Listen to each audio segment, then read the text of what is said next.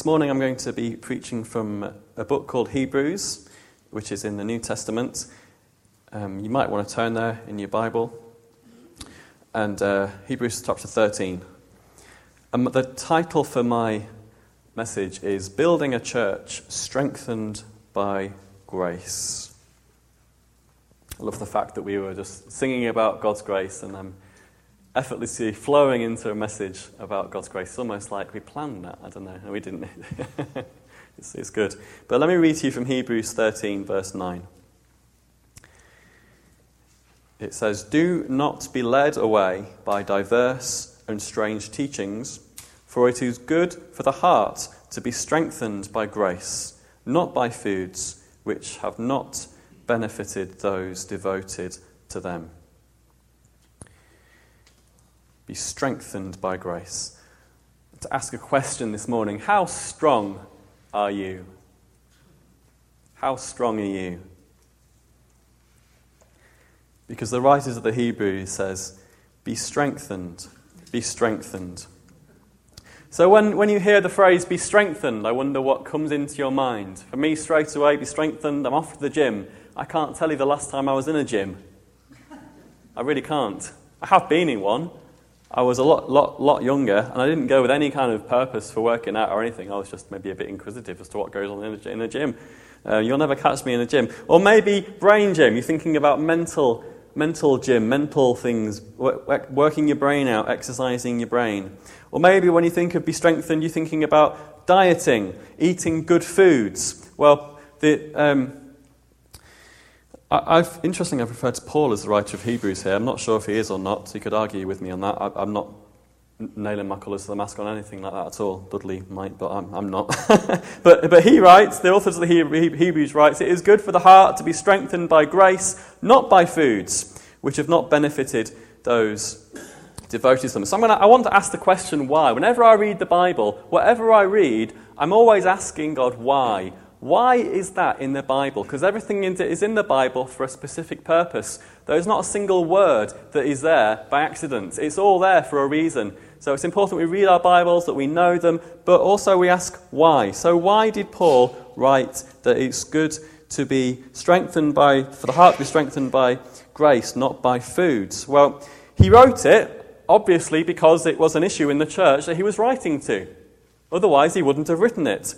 Uh, we don't know much at all about the situation, which is probably a good thing. Uh, we don't know what type of food that the, some were seeking to be strengthened by. It may have been ceremonial foods, uh, but we don't fully know. But we do know, because it's written down for us, that they were seeking to be strengthened by these foods, and they were devoted to these foods. And Paul says, or whoever wrote Hebrews says, that their devotion to these foods has not benefited them.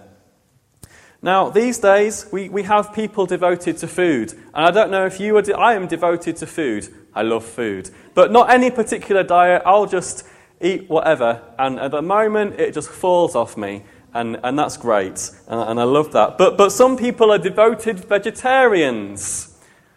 I'm not saying any of this is wrong at all. People have got their reasons for being vegetarian. That's fine. Some people are devoted vegans.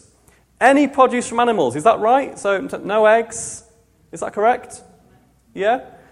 Some people are fruitarians. They just eat fruits.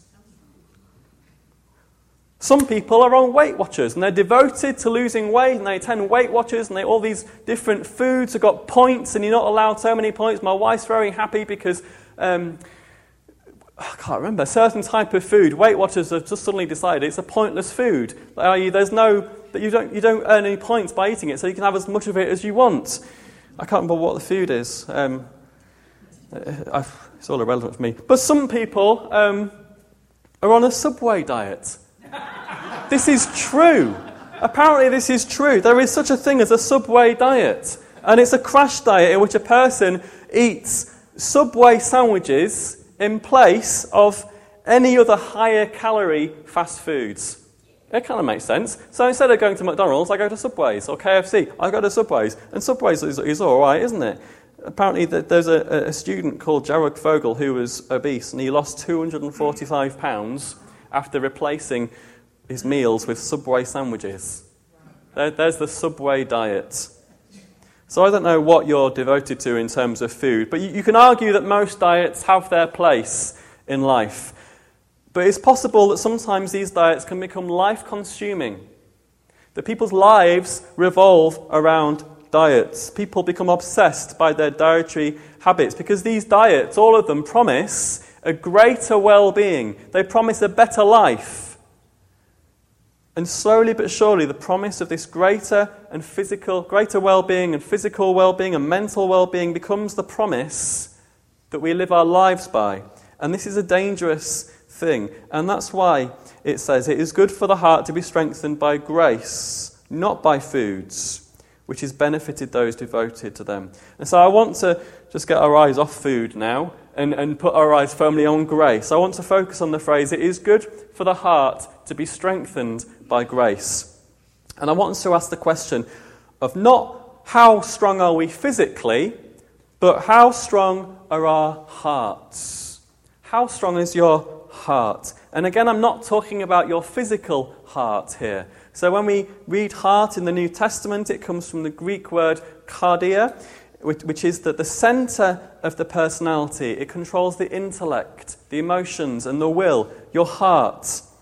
So no outward obedience is of the slightest value at all unless your heart turns to God. It's fine to do all the right things that a Christian should do. And if you find that out, by the way, do tell me, because I'm not sure I'm doing a great job. But it's fine doing all the things that a Christian should do. But unless your heart has turned to God, then it's all pointless. Pointless. Unless your heart belongs to God and you've given your heart to Him and the Holy Spirit has come into you and you've received Jesus, your heart is His, anything you do in an effort to get right with God is pointless. Giving your heart to Him has to happen.